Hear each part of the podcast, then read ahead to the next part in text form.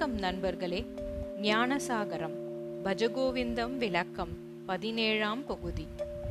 குருதே ஞான சாகர கமனம் விரத பரிபாலன மதவா தானம். ஞான விஹினக சர்வமதேன முக்திம் ந பஜதி ஜன்மசதேன கங்கையிலும் கடலினிலும் நீராடினாலும் கடும் விரதம் தனை போற்றி தானங்கள் செய்யினும் சங்கரனின் திருக்காட்சி தனிலொளிர்தல் இயலா சன்மத்தை தொலைத்தற்கு ஞானந்தான் வேண்டும். கங்கைக்கும் கடலுக்கும் சென்று நீராடினாலும் விரதங்கள் பலவற்றை ஏற்று செய்தாலும் தானங்கள் பல புரிந்தாலும் மோக்ஷம் கிடைக்காது.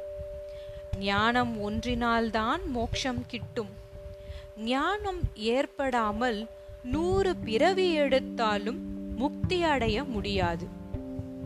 கங்கையில் நீராடினால் உடனே முக்தி என்றால் கங்கையில் வாழும் பல்வேறு உயிரினங்களும் அந்நதி அருகே வாழ்கின்ற தீயவருக்கும் பரமபதம் எனச் சொன்னால் அது ஏற்புடையதாக இருக்கவில்லையே. பத்தாம் நூற்றாண்டிலும் அதற்கு பின்பும் முகமதிய ஆக்கிரமிப்பாளர்கள் கங்கை கரைவாழ் மக்களை கொன்றார்கள். அவர்களும் கொல்லப்பட்டார்கள். கங்கையில் வீசப்பட்டன சடலங்கள். அவர்கள் அனைவருக்கும் முக்திதானா? அதன் அருகே வாழ்கின்ற அப்புனித நீர்ப்பெருக்கின் அருகில் வாழ்கின்ற நீராடுகின்ற மக்களின் பெரும்பான்மையோரின் உள்ள பாங்கு மற்ற பகுதி வாழ் மக்களிலும் சீரியதாக உள்ளதாக காணப்படவில்லையே. அதே போல்தான் கங்கையில் மூழ்கி வீடு பேறு அடைய நினைப்பதும் முக்தியெனில் என்னவென சிந்தித்தால் பரம்பொருள் மேல் பலன் கருதா மாறா பக்தி? சுருக்கமாக சொல்லப்போனால் முழுமையான சரணாகதி. இந்நினைவில் கங்கையிலோ கடலினிலோ வேறு எங்கு மூழ்கிடினும் தட்டின்றி முக்தியை எவ்வுயிரும் எய்தும். இவ்வறிய மனப்பக்குவம் இல்லாவிடில் எங்கு இறப்பினும் பிறப்பினும் இன்னல்தான். பலன் கருதா மாறா பக்தி இறைவன் மேல் நமக்கு ஏற்படுமானால் அப்பரம்பொருளினை சரணாகதி அடைந்து விட்டால் காண்கின்ற அனைத்துமே இறைவனாக நமக்கு காட்சியளிக்கும். இத்தகைய மனப்பாங்கு அடைய பெற்ற தாயுமான அடிகள் மலரினை பறிக்கவும் அஞ்சினார். வேதமற்ற அபேத மனப்பான்கு உள்ளத்தே ஆட்சி செய்ய ராமகிருஷ்ணர் ஒரு கதை சொல்வார்.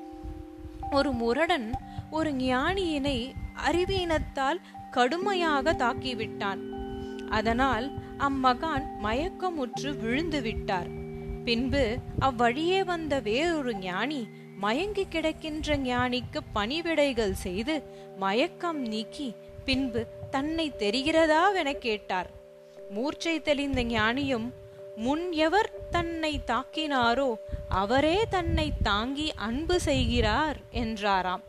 இதுதான் பக்குவ நிலை இதுதான் ஞானம். ஒரு முறை ஒரு பிரசங்கி ராமகதையை பிரசங்கித்துக் கொண்டிருந்தார். ராமனும் சீதையும் இன்னலுற்ற காட்சியை விரிக்குங்கால் அதை கேட்டுக்கொண்டிருந்த பக்தன் நெக்குருகி அழுதான். பிரசங்கிக்கும் தான் பெரிய பக்த சிரோன்மணி ஞானவான் என்ற நினைவு.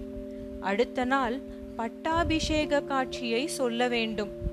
முதல் நாள் பிரசங்கியார் கனவிலே ஸ்ரீராமபிரான் தோன்றி ஏ சொல்வணிகனே என் பக்தன் அவ் ஏழை விவசாயினுள் நானே அலங்கரிக்கிறேன். நாளை உன் நிகழ்ச்சியை தொடங்கும் முன்னால் அப்பக்தனை சாஷ்டாங்கமாக நமஸ்காரம் செய்து அவனை மேடையில் ஏற்றி மரியாதை செய் என்று ஆணையிட்டாராம். இதனால் உண்மை பக்தியே பரம்பொருளை காட்டுவிக்கும் என தெரிகிறது. பரம்பொருளை அடைவதற்குண்டான ஞானம் யாதினில் முக்குணங்களையும் சத்வ ரஜோ தமஸ் கடந்து தன்னுள் அடங்குதலே. இவ்வுடலே காசி கஷேத்திரம் ஞானமே கங்கை. மூ உலகே அன்னை நமது பக்தியும் நம்பிக்கையுமே கயை. உள்ளார்ந்த குரு பக்தியே பிரயாகை இப்பிரபஞ்சத்தின் ஆதியே முழுமை பரம்பொருள். உள்ளிருக்கும் ஆன்மாவே சாட்சியாகும். இவை அனைத்தும் என்னுள் நிலைக்குமானால் எனக்கு தீர்த்த யாத்திரையும் தேவையோ?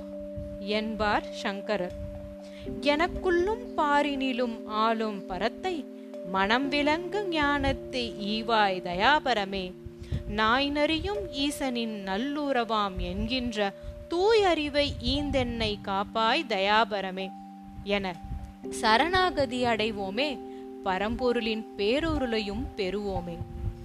நன்றி நண்பர்களே.